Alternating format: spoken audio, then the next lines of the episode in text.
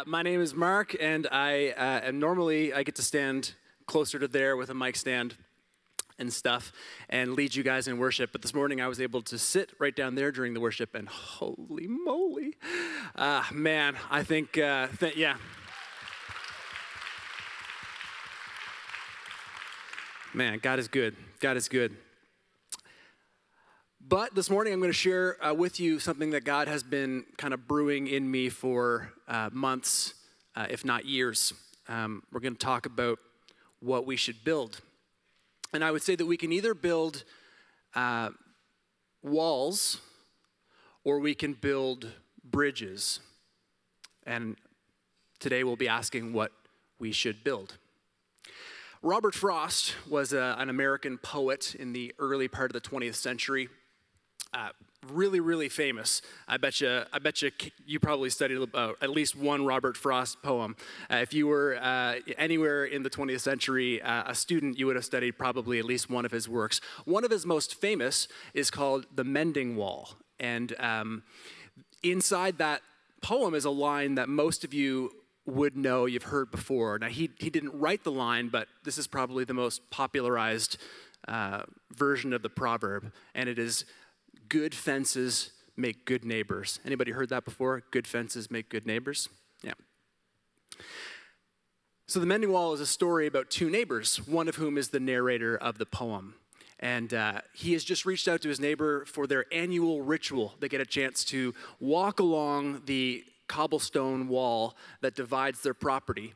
Uh, they do it every spring, and what they do is they repair the wall that acts as a fence between their two properties. Uh, this has been going on for you know time immemorial. At least it, it seems to be that it, it happened even when um, their parents owned the property before them.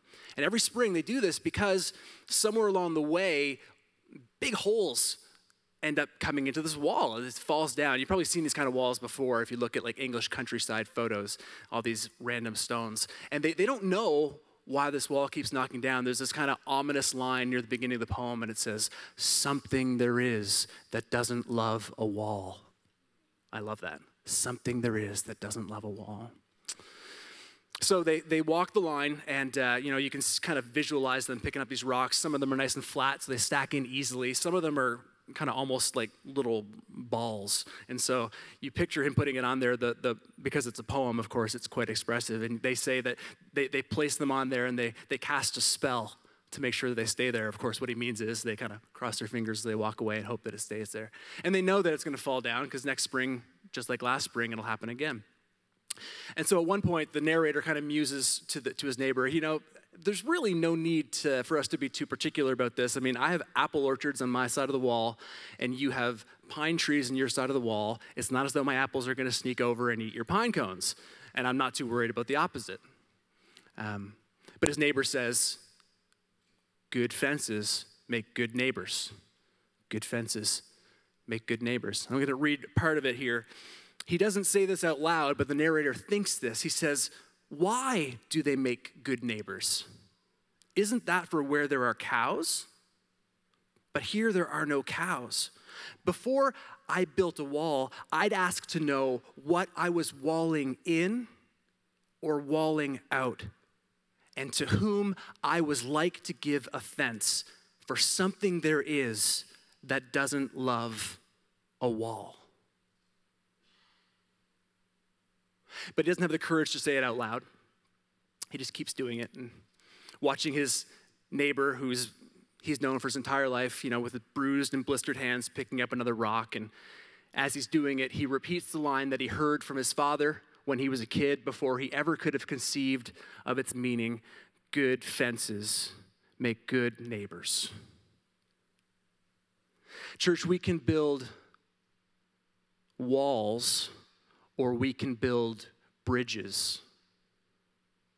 What should we build? One of the most famous passages of Scripture, certainly in the entirety of the Bible, is the Sermon on the Mount. And if you have not read it, you can take out your phone right now and read it. It's amazing. Three chapters in Matthew, amazing, amazing, amazing. It's unbroken teaching of Jesus. Arguably, one of the most famous verses in all of Scripture is found in there, and it's Matthew 7 12. We'll put that up on the screen here. so in everything, do to others what you would have them do to you. For this sums up the law and the prophets. Have we heard this before? we know this one? I learned it as a kid uh, do unto others as you would have them do unto you. Anybody got any, any do unto others in the house? Yeah, you know, do unto others. Do unto others. Um, that's called the golden rule. And it's not just called the golden rule in the little subscript on your Bible, it's actually pretty commonly referred to as the golden rule um, by philosophers uh, of all sorts, even, even the atheistic sort. This is sort of like the gold standard of relationality.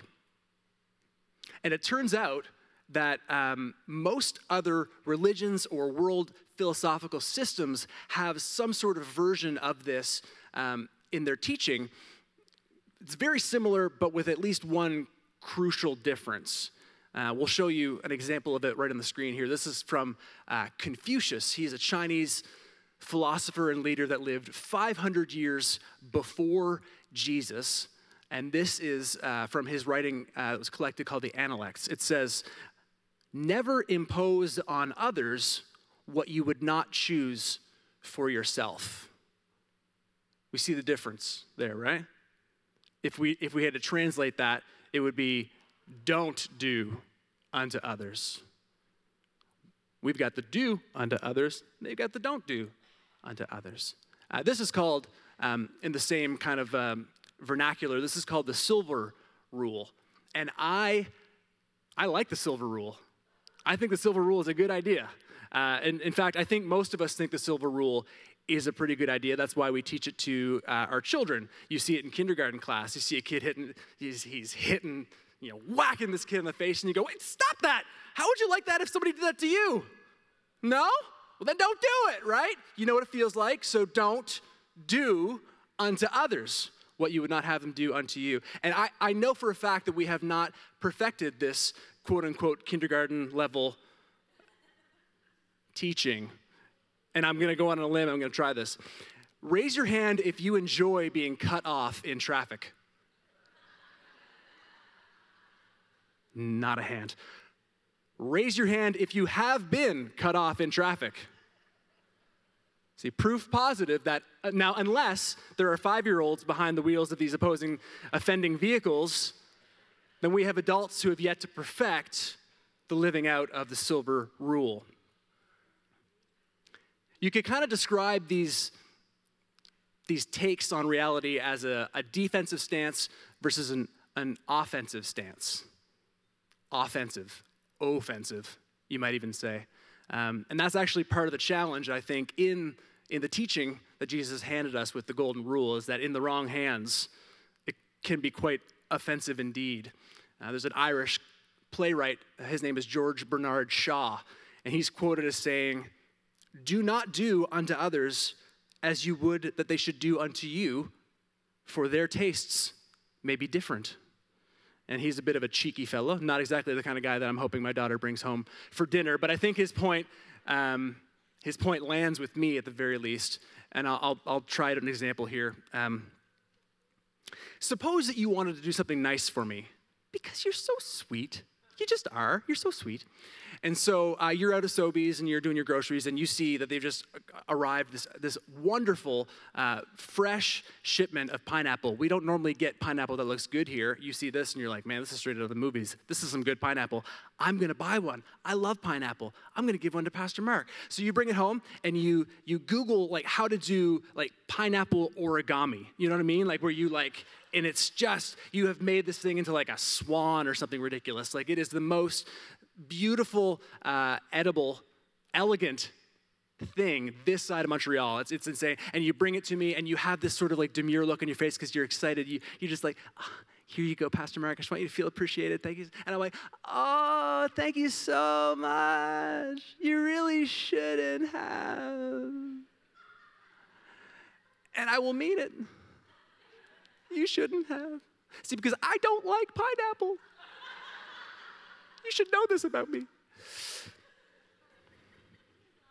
Have you ever heard uh, the five the five love languages? Anybody ever heard of the five love languages before? Yeah. Oh, we got some people like the five love languages. Um, I um, I have full disclosure. I've never read it. Uh, I've never. I've never. Oh my gosh, that was an audible gasp. I'm so sorry. Oh, stick around. There's more to come. Um, I have not read it, but I have been exposed to teachings of it several times, and I can attest to the fact that it is a game changer in terms of relationality, and especially within couples, how you relate to one another. Google it afterwards. You might find it interesting, or you can ask them, and my guess is that they know it quite well. We don't need to name names. Um, but the gist of it is this: is that everybody relates and feels loved in different ways. He, he generally breaks them down into five different languages. And so let's just say, for example, you might feel loved because of words of encouragement. When somebody speaks kindly to you, that is a way that you feel loved. Spoiler alert, that's how I feel loved. Uh, that's mine as well. And I have a very encouraging wife, so I'm good to go. I feel loved all the time.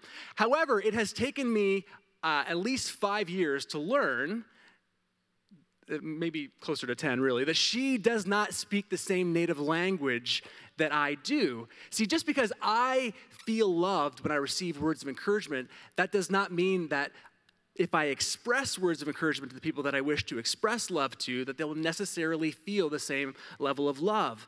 We think that we need to treat people the way that we want to be treated, but maybe there's a layer in there that we're missing. Maybe maybe therein lies the sort of complicated rub with the golden rule. Um, I would ask you this question Does it seem likely to you that Jesus Christ, who was co eternal and co equal with the Father, who left heaven and gave up all his rights so that he could serve his Father by serving a broken and ungrateful humanity, does it seem likely to us that when he says do unto others, he means do unto others according to your own self interests and desires and will? Most likely not. I would say that the Apostle Paul says in, in, Philippians 2 that we should, if I can kind of paraphrase a little bit, look not only to our interests, but also to the interests of others. I mean, we all know that we are currently living in a world that is literally more connected than it ever has been before. We have access instantly to information from across the globe. And through the power of social media, we can develop and maintain relationships that we just literally never, ever could have up until a decade ago. I mean, this is a brave new world, we might say. And it's going to be a long time. It'll be a long time before all of the data comes in and we really know what the effects of this brave new world will be on our society. But we, we are starting to see some early reports, some early indications. And the story is not as pretty as we might have hoped. We are seeing high levels of social isolation. Sometimes that level is highest amongst the people that are using social media the most. The people who are most social, so to speak, feel the most isolated. You know, we have a 24 hour news cycle that gives us the opportunity to know what's happening everywhere at all times. And yet, we're not seeing a greater sense of brotherhood. What we're seeing is, first of all, increased social anxiety. And we're also seeing increased levels of xenophobia, you know, being afraid of the other. We're seeing racial and we're seeing gender based tensions all over the place. This brave new world is not exactly making us the brave new people that so far we've hoped that we would be. You know, in Corinthians, it says that one day we will be known fully, even as we are fully known. But for the most part, our societies are full of people who neither know people nor feel known by people. Jesus says, So in everything, do to others what you would have them do to you, for this sums up the law and then the prophets. And in the very next verse, he says this in Matthew 7 13 and 14 Enter through the narrow gate. For wide is the gate, and broad is the road that leads to destruction, and many enter through it. But small is the gate, and narrow the road that leads to life, and only a few, only a few find it. I'm going to put up a diagram on the screen here, and it's a, a potential uh, spectrum, I guess, of sorts. You could say how individuals operate within societies. If we start down here at the bottom, um, we'll see down here essentially, this is a radical individualistic society. This is people who are operating according to their own self interests. Now, sometimes we hear this and we hear that they're being malicious or they're like actively trying to hurt people. Nope, not actually the case. What, what, what's down here is that they're just simply trying to s- satisfy their own self nature. And there are whole philosophies of thought that think that this, if you can do this wholeheartedly, it will actually make the whole society happy. If everybody seeks their own good uh, in spite of, and sometimes perhaps even at the cost of other people, there'll be a sort of trickle up society. This is a, a disregard for the other. Down here, we would see the word apathy. And as we move our way up a little bit further, kind of into this messy middle, we start to see um, a difference where we start to place limitations on ourselves. This is, this is sort of the silver rule area that we were talking about earlier. This is where we start to realize that if what we are considering doing will negatively impact somebody else, we will refrain we will exercise a little bit of self control here. We will start to feel bad for other people.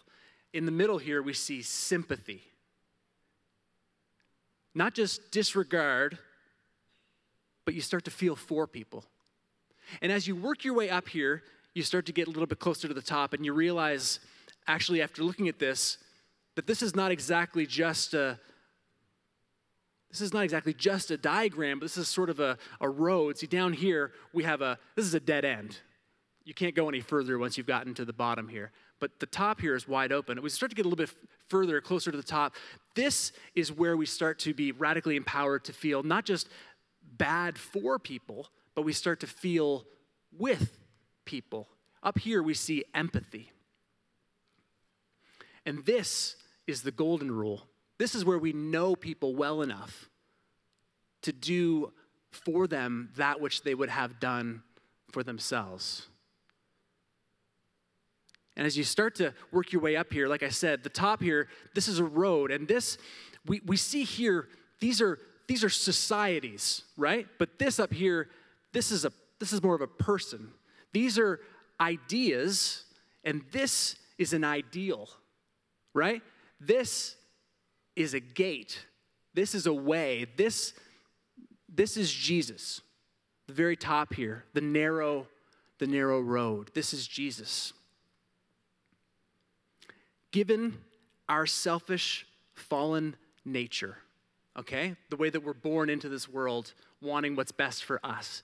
Given the fact that the society and technology is building up walls all around us, given the fact that the teeming mass of humanity is just pouring this way down this wide and broad road, bumping and jostling against us the whole way. I, I have to ask you, because I have to ask myself, how are we supposed to get all the way up here? How are we supposed to satisfy the demands of a holy and loving God? How are we supposed to live the perfect life that Jesus has called us to? And the gospel, the good news, is that we cannot. The good news is that on our own, we actually never could. But Jesus could. Jesus did. You know, Jesus, Jesus does. And, and Jesus invites us into his perfection. And once we have been found in Jesus, once we have been found in the gate, there's nothing.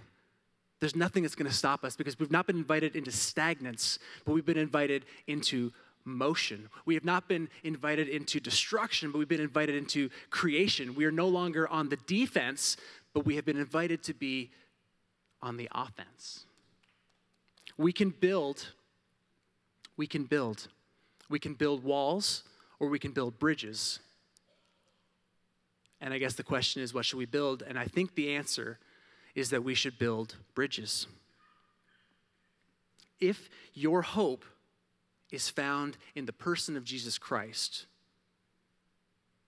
and if you're living and seeking to live in his way in this world, well, actually, I think I need to pause there for a second because I'm, I'm realizing that, that's actually a pretty big if, I think. So when I say if you're found in Jesus, you know, you, have got to kind of stop there for a second because you can't go any further. This is not a self help sort of a scenario. You can't actually just work your way up to the gate. This is actually, I don't know if it's always been this way, but I'm, I'm getting the sense that it has.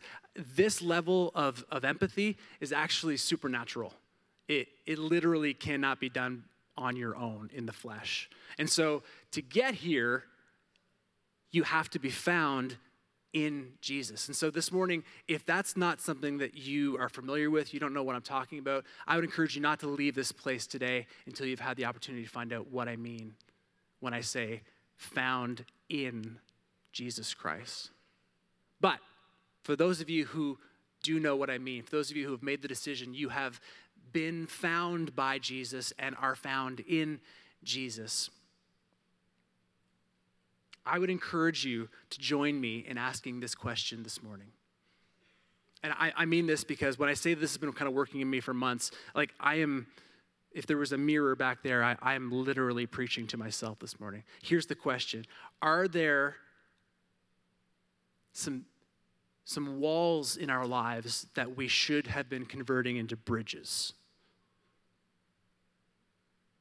Are there some walls in our lives where there should be bridges. Let's hear again the words of Jesus from the Sermon on the Mount. This is earlier from Matthew chapter 5, verses 14 to 16. He says, You are the light of the world. A city built on a hill cannot be hidden, and neither do people light a lamp and put it under a bowl. Instead, they put it on its stand, and it gives light to everyone in the house. In the same way, let your light shine before others, that they may see your good deeds and glorify your Father in heaven. Can we say this last part together out loud with one really strong voice? In the same way, let your light shine before others, that they may see your good deeds and glorify your Father in heaven. No, it says a city on a hill cannot be hidden. But if you build the walls up around it high enough, I would say that it might as well be hidden. So, so what then? You know, what, what am I saying? What am I asking us to do? Well, here's the thing. If you, like me, feel something, you feel this, this pull towards making sure that as a church, to, to really poise ourselves for the kind of radical life-changing love that we really we've been hearing stories about and that we feel that God is pulling us to. If you want to make sure that you are a person of the of the bridge rather than of the wall, if you want to become a person of the the gate rather than the fence. See, here's the thing. Jesus Jesus did not say, "I am the fence." He said, "I am the gate." He did not say, he did not say, I am the wall. Jesus said, I am the way. Do you, do you, know what people who believe in Jesus used to be called before they were called Christians? Followers of the way. Some of us, some of us need to make sure that we get back to that. That we are making it easy and clear where people need to go and how they need to get to that top, how they need to find their way up to Jesus. So if you are like asking yourself, so what? Maybe I think that you, you have a little bit of a point. Maybe Jesus is, is, is, is tapping on me, but what am I supposed to do? Let me give you just four quick things that you can think about. The first one is ask. Ask. Ask questions listen, it is okay. It is actually really, really, really good for us as believers to know that we have confidence, uh, that we have the answers to those sort of like deep, meaningful, gut level questions. It's good. But we should not be super quick to give out our answers to other people, uh, especially to people who are not asking you any questions If, you know, in James it says that we should be slow to speak and quick to listen. ask questions. If you, even if you think you really understand somebody, even if you think you've got a real good window into their world, it's absolutely incredible what asking just a few simple, pointed questions can do to help unlock perspective that you've never seen before. If you want to build bridges instead of walls, ask questions. Number two, listen. Obviously, listen to the answer to the question. uh, don't do what I do, which is sometimes just skip ahead. But l- listen not just to the answers to the questions, but listen to people's stories. This is incredible. I mean, societies have known for thousands of years the power of story. Whole oral traditions have been passed along, you know, generation to generation in ways that help communicate really the identity of that culture and help shape the individuals. So societies have known this, and science is finally starting to catch on. Guys, this is crazy. There's this, there's this thing that they can do, and I believe it or not, disclaimer, I am not a scientist, but I have read enough reports. Um, there, you, through the process called neuron mirroring, scientists can put brain scanners on two individuals, one who is telling a story and one who is hearing a story. And guys, the person who's describing the story with all the details, digging into their memories and giving you kind of like vivid picture of what's happening, the process that's going on in their brain is almost identical to the process of the person that is hearing it. The same neurons are firing off in sync. Like, guys, that's crazy. What they're saying is the person who's hearing the story is virtually experiencing the story that the person is telling them. This is powerful stuff. So, like, if we want to be able to get, your Pastor Joel a few weeks ago talked about that, the limited nature of how even if we educate ourselves, because of our self centeredness, we can only see beyond our, our own horizon. Guys, if you want to see through somebody else's eyes, stories. So, this is powerful, but it does not come without a caution. We must be wise how we engage with these stories and whose stories we engage. So, I'm not saying go carte blanche, but what I am saying, if you're interested, like me, in being a person of the bridge rather than a person of the wall, that we cannot Church, we cannot afford to ignore the Holy Spirit infused potential of engaging with the stories of other people. Ask, listen, and then serve.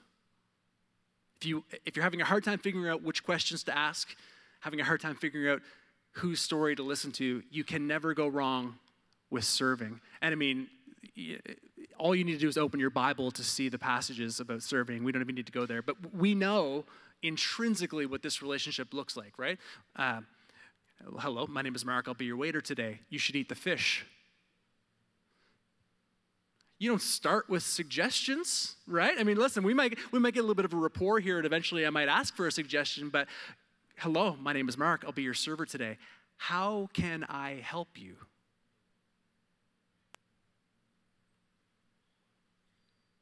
If you're having a hard time figuring out the right questions and the right stories, serve. Ask, listen, serve, and pray. Above all else, pray. After everything has been done, pray. Before anything has been done, pray. At every single step of the way, pray. Every time that you are tempted to pick up the rock that you have and to use it to create a wall, to somehow distance yourself from the perspective of another, another person, to somehow diminish the God childedness of somebody else, pray and ask yourself and ask God, Father, in this moment, what do you want me to build? I could build a, I could build a wall or I could build a bridge. What should I build? What should I build? Ask, listen, serve, and pray. To do unto others Jesus is calling us to truly know others, to be with others. There's a philosopher named Brene Brown who says that sympathy can kind of disconnect us, but empathy, it connects us. You cannot hug somebody, from the other side of a wall.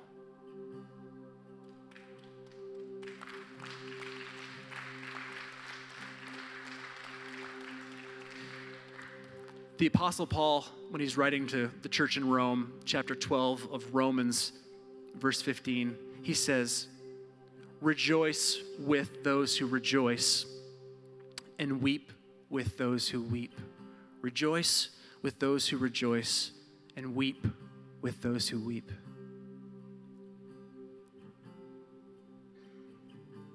With. Don't rejoice for those who rejoice. Don't weep for those who weep. That's sympathy. We're called to more than that, church. We need to be people who are rejoicing with, who are weeping with. We need to be knocking down, whenever possible, walls, and we need to be building bridges. We are people of the bridge. So, listen, I know. I've sat through a lot of sermons and I know how this works. A lot of us, many of us at the very least, we think, good word, it was good. Maybe. Uh, and then, you know, but it's, it, it kind of, it, it bounces off. And that's okay. That's a bit of the law of the averages. That's kind of how things work. Sometimes, sometimes God really, and then sometimes he doesn't. If that was you today, I pray that a seed was sown. But if, if you like me, there's something in this that just you can't seem to shake off now. Now you feel it a little bit. Then I'm just gonna we're gonna talk for a second here, okay? I'm gonna I'm gonna invite you to stand in just a moment. When I do that, I'm gonna ask us to just have a, a brief moment of prayer, a silent moment of prayer. I'm gonna I'm gonna pray, and then I'm, I'm it's not gonna be awkwardly long, I promise, but there's gonna be a pause. And in that pause, I'm going to ask God to help us to, to, to visualize the walls that we need to knock down. God helping us, Holy Spirit living inside us by the work of Jesus Christ into the glory of God the Father, but perhaps with our own hands. Okay, you with me? Let's stand up together.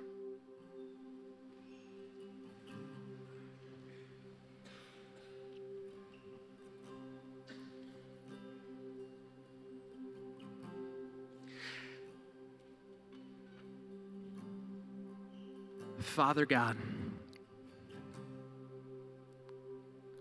for those for whom your spirit is speaking in this, in this moment, I just ask that you would grant clarity and direction because we know that you have not just called us to think differently. You've not just called us to feel differently, but you've called us to live and to do differently we are not just people of the defense, we're people of the offense, God, and help us. Lord, in this moment, please reveal some walls.